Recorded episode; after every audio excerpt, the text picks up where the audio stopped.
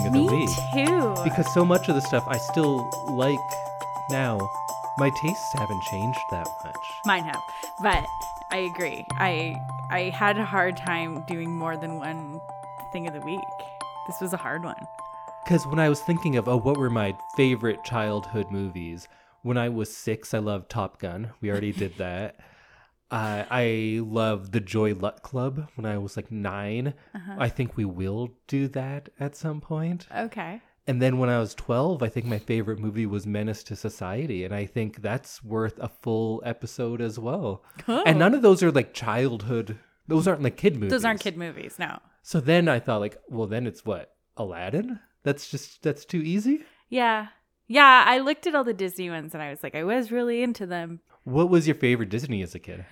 Beauty and the Beast. Yeah, it's the best one. Yeah. It still is. It still is. And Lion King for sure. Because I think Lion King came out like I experienced like the hype around it, right? Like Right. you see the the trailer and then you see the, And the like VHS. VHS. It was maybe the biggest selling VHS of all time. It might still be. yeah, and I It definitely had it. Big Um, white clamshell. Oh, those clamshells were like iconic. Well, let's get into it and maybe we'll hear about one of these.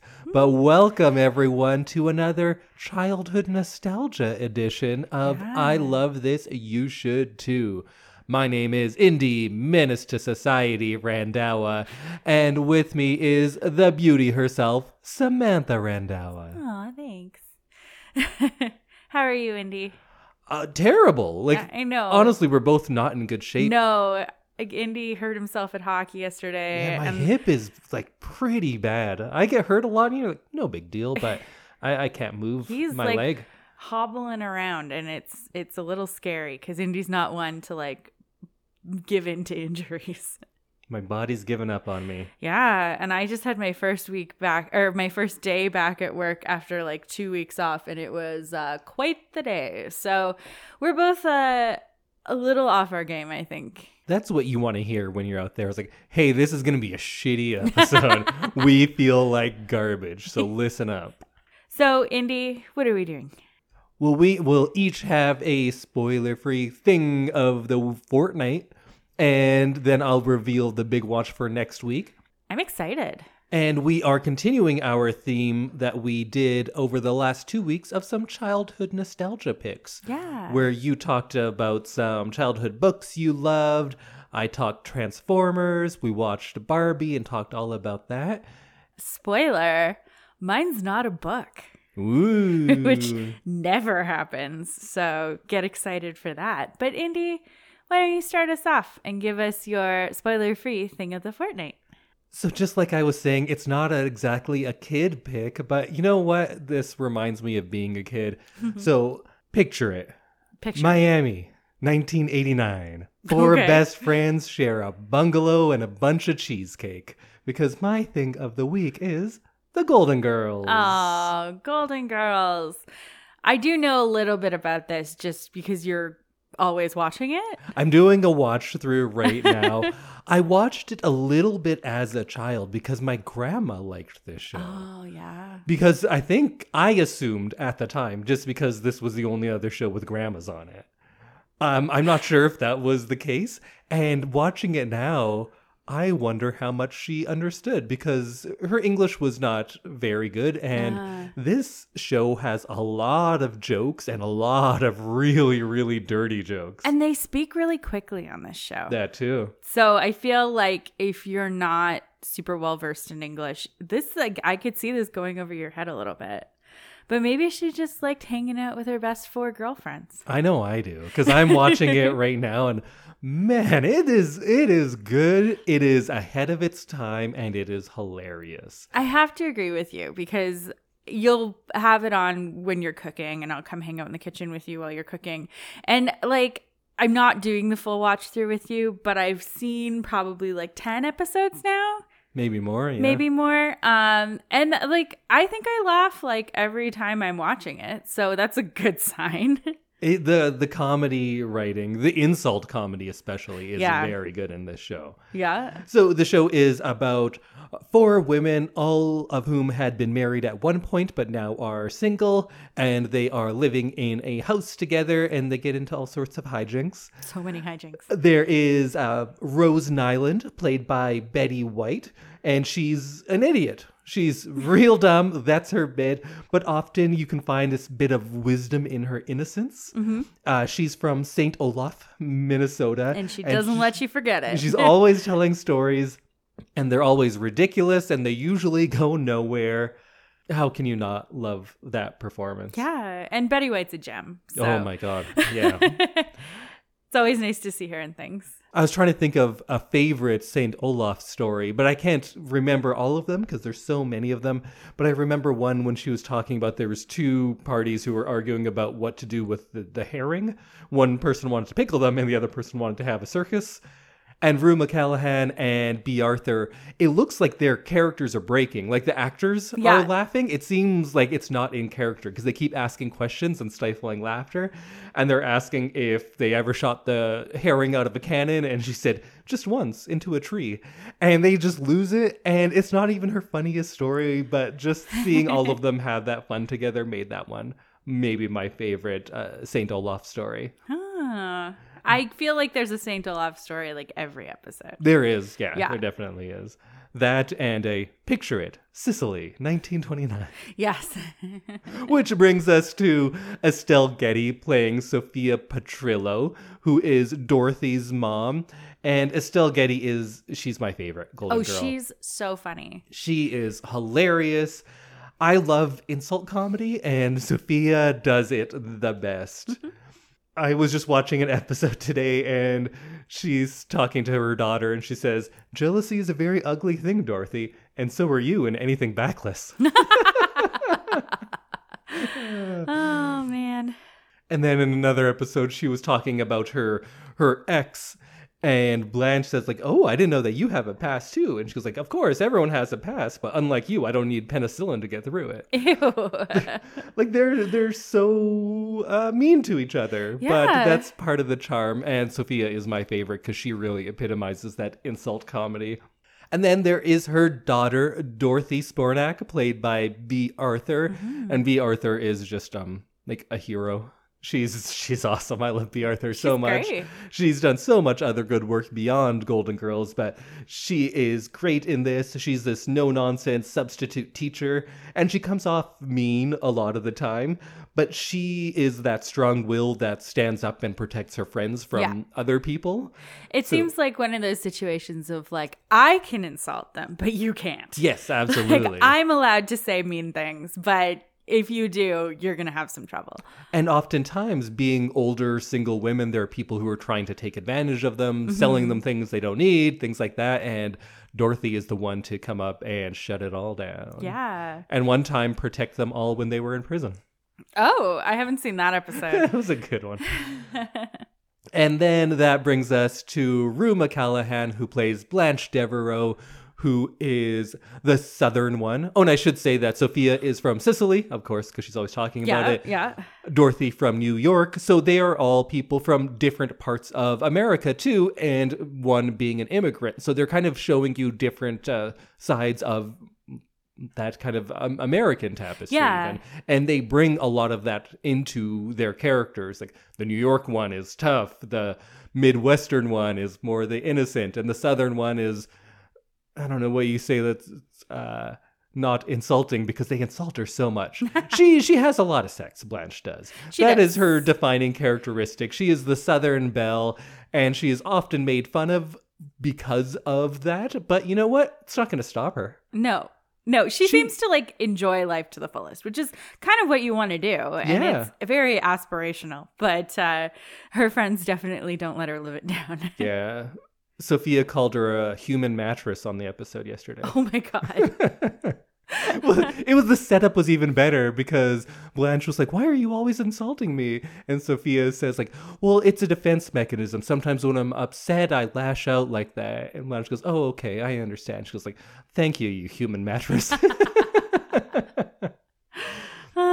So they insult each other a lot, but it's clearly from a place of love. In one episode, Blanche's daughter visits, and they had been estranged for a long time. So it's mm-hmm. about rekindling that mother daughter relationship that has deteriorated.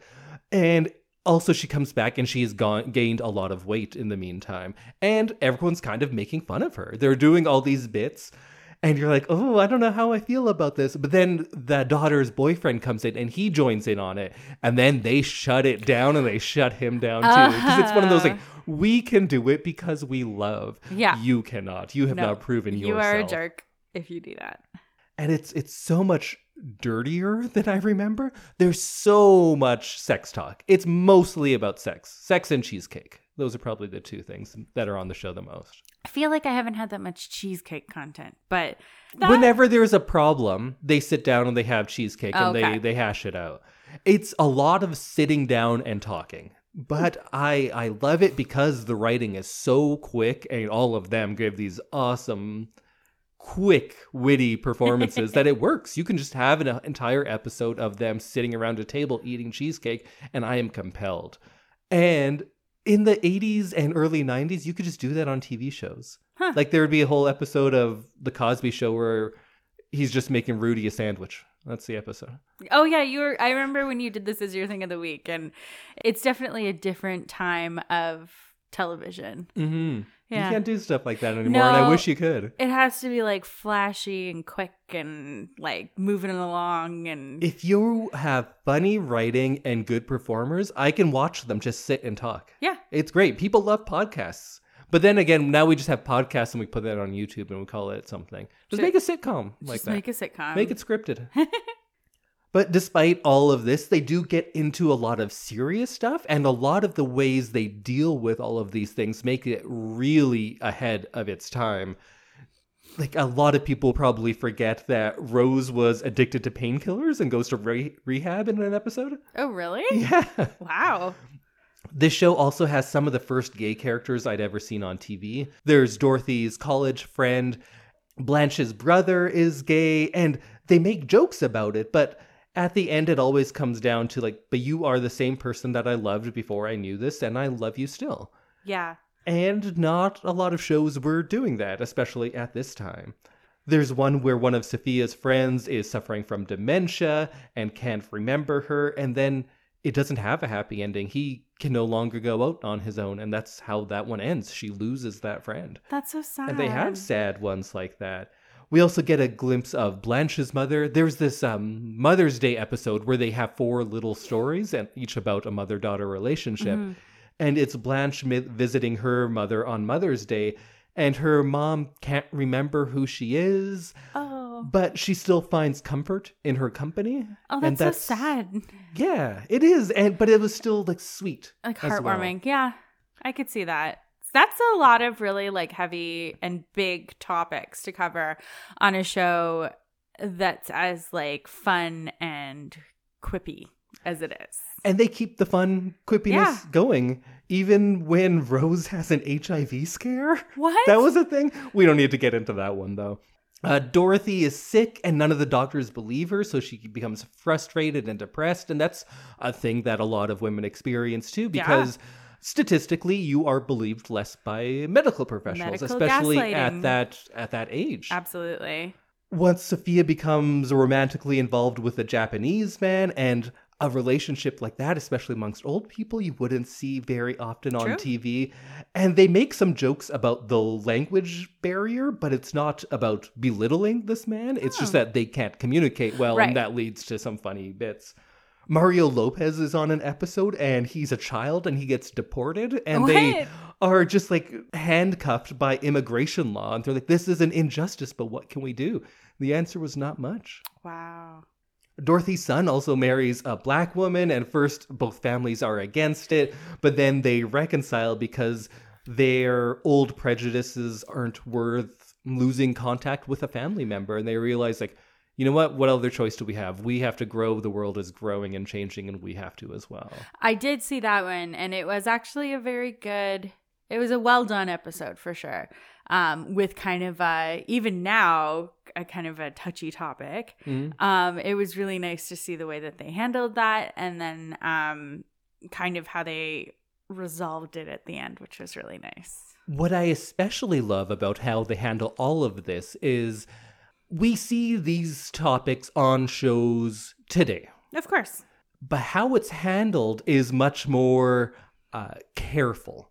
This show still makes the jokes. Oh yeah. They attack full out, but trust in the viewer that the message at the end is good. And yes, we are going to have fun along the way. Yeah. And it doesn't have to be that anything serious is off limits and can't be joked around about. Right. Because they joke about everything, but they also have those great messages in the end. It just sometimes takes a bit of a, a journey to get to that uh, happy, usually happy end. I also saw one where they have to spend a night in a homeless shelter, and that makes them realize their own privilege, but also they each meet somebody different and they get to hear the story of why they are there. So go watch it. It's currently streaming on Disney Plus. They have 180 episodes to get through, so it should keep you for a while. Great performances, hilarious writing, great insult comedy, but in the end, it always comes back to heart and to friendship and to cheesecake. So go watch The Golden? Girls. How about you, Samantha? What is your nostalgic thing of the week? Um, like I said at the beginning of the episode, it was like very hard for me to think of another one that I was like really nostalgic about. But then I thought about um like rainy days when we couldn't go out for recess or when we were about to be dismissed for Christmas break and we'd get a movie put on and um my nostalgic childhood thing of the fortnight is the animated educational children's television series The Magic School Bus. Oh, I'm a big fan. so the Magic School Bus um, ran from 1994 to 1997. Um, I didn't know that Miss Frizzle was voiced by Lily, Tomlin, yeah. which I just learned that today as I was doing research.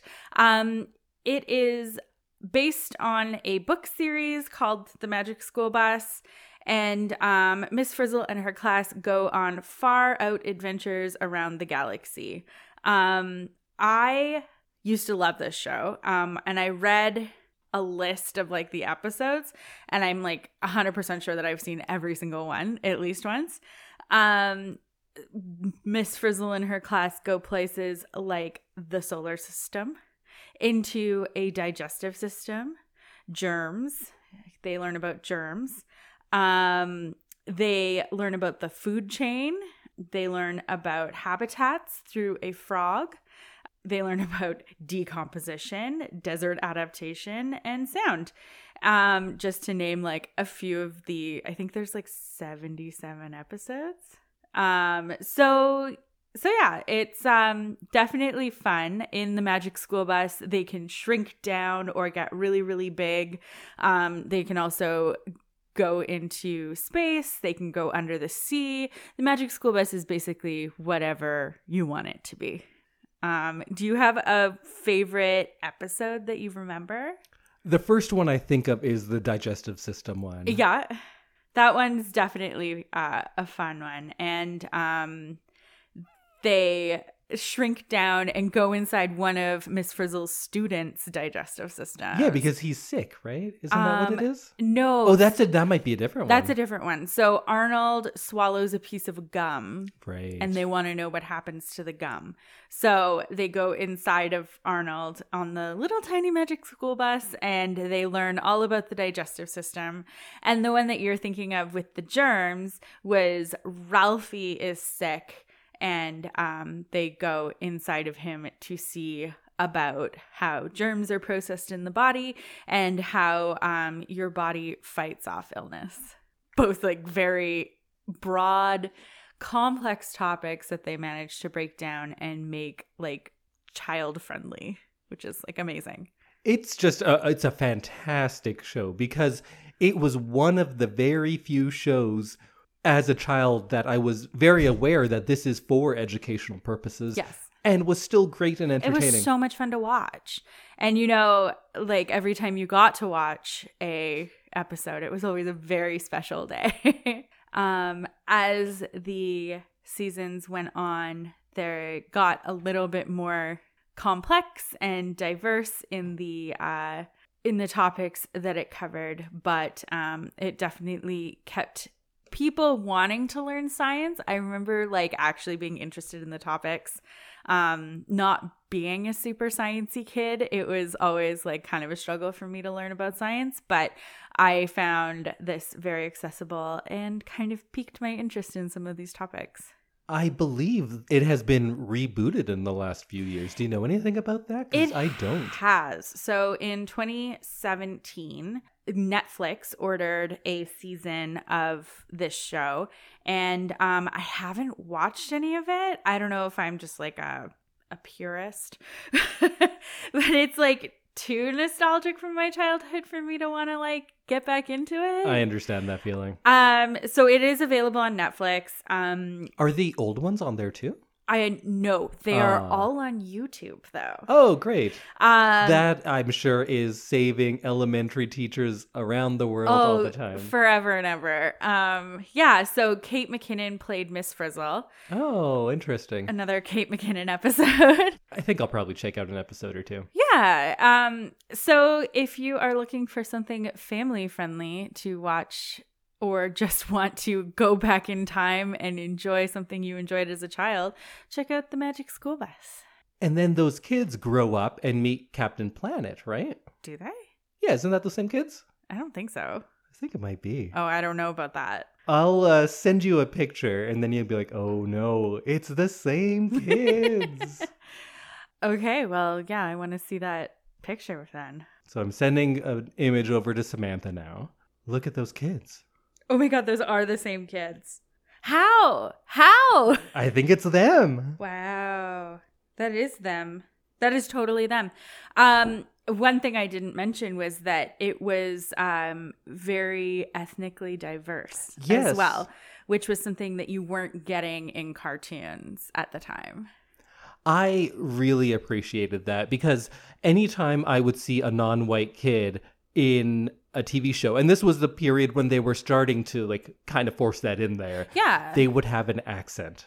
right. And this was the first time where I would see kids who weren't white who just sounded like everyone because everyone would always tell me, like, oh, why don't you have an accent? It's like, because I was born in Edmonton. yeah. this is the accent of someone born in Edmonton. So it was nice to see that for me. Yeah, absolutely. And I think they did a good job of not making it like, yeah, not making the characters be like caricatures of themselves. It wasn't tokenism. It's No. like one kid happened to be Jewish, one kid was black, and they all just, you Yeah. know, were going to school together. They went to acted like together. kids. would yeah, act. exactly. And they didn't make a big deal about it. Mhm. Yeah. So check out Magic School Bus. Please. Um, so Indy, it's time. What are we watching for next week's episode? Well, I'm going to take off a little bit from your pick last week when we were talking a lot about mothers and daughters. Now we're going to talk a little bit about fathers and sons. Okay. We are going to watch the first independent film that I fell in love with. At the time, it was the highest grossing independent film of all time. Oh wow. It's something that shows you what you can do when you get outside of the studio system. You because oftentimes the studio system limits your creativity, mm-hmm. and if you are going to go independent, you can just do whatever you want. So we're gonna watch a movie about teenagers growing up in New York City. It's about teenagers, but it's also about mutants. It's about ninjas, but most of all, Samantha, it's about turtles Oh. we will be watching the 1990 smash hit Smash Teenage Mutant Ninja Turtles. Okay. What do you know about this movie? Um, I know that there are turtles dressed like ninjas, and I know that they're named after painters. Right? um, other than that, oh, they live in the sewers and they like pizza. All true. Okay, that's that's it. That's my list. So we're not going to go into the whole um, Ninja Turtle universe. Right? Uh, the brief version is it was a comic book. It was kind of dark and gritty and satirical. Then a toy company came along and said we can um, make toys off of this. So they made the cartoon show really just to sell toys. Did very well, sold lots of toys, and did so well that they decided to make a movie. And that's where we come in with uh, the Ninja Turtles movie. It's been a lot of things since then, a lot more movies, some fine, some terrible, but we're not going to get into all of that. We are going to talk about the 1991, which is, I should say, was my amazing to me in 1990. I saw it when I was mm, five, and I think this might have been the first time I went to a movie theater. Ooh, okay. It is definitely my first memory in a movie theater. Actually, I have three. When I was on vacation in 1989, I got to go to a movie. okay, yeah. And I saw Jason Takes Manhattan. oh, My parents took me. They didn't know what it was. oh, that's so funny. It really is. Huh. Yeah, I shouldn't have seen that as a five year old. But Uh, your parents. Little did they know they were shaping young Indy. They really the, were. the person he is today. it was funny. I never was into movies. I started making movies when I was six, right. but I didn't really watch them until a little later. Oh, weird. It was That's an odd, like, chain of events. Then. Yeah. Huh. So we're gonna watch that. This is one of those. Will it be terrible now? Who knows? I don't know. I don't know the last time I had seen it. It may have been 30 years ago. Hmm. Um, Okay. I s- own it on Blu-ray though, so I must have seen it at some point. Although maybe I just bought it and never even watched it. Nostalgia buy. Yeah, it might have been. Yeah. I think it was a nostalgia Boxing Day sale buy a couple of years back. Yeah, those those happen. So we are going to watch it. I don't think we need much more of a preamble today. We're going to talk all about it tomorrow. Excellent. So go watch the 1990 version of Teenage Mutant Ninja Turtles, and we'll talk all about it next week. Perfect. I do want to ask you, though, what are your expectations or hopes? Oh, I don't even know. I feel like I don't know enough about Ninja Turtles to have expectations or hopes. I hope it's fun. But if someone told you we're going to watch a movie about. I mean, the title gives you a lot of information. I hope we find out why they're mutants Mhm. and why they chose the ninja life. okay. And You know what I hear, though? You don't choose the ninja life. The ninja you. life chooses you. uh, I hope I learn a little bit more about that. I also hope that there's pizza hmm and uh, that the Ninja Turtles have a fun time. I, I I can only hope that all of those come true as well. is that is that good? I'm excited. Yeah. Okay, excellent. Well, we are going to watch the 90 minute perfect. Perfect. Love it. Teenage Mutant Ninja Turtles, and we'll talk all about it next week. Bye, everyone. Goodbye.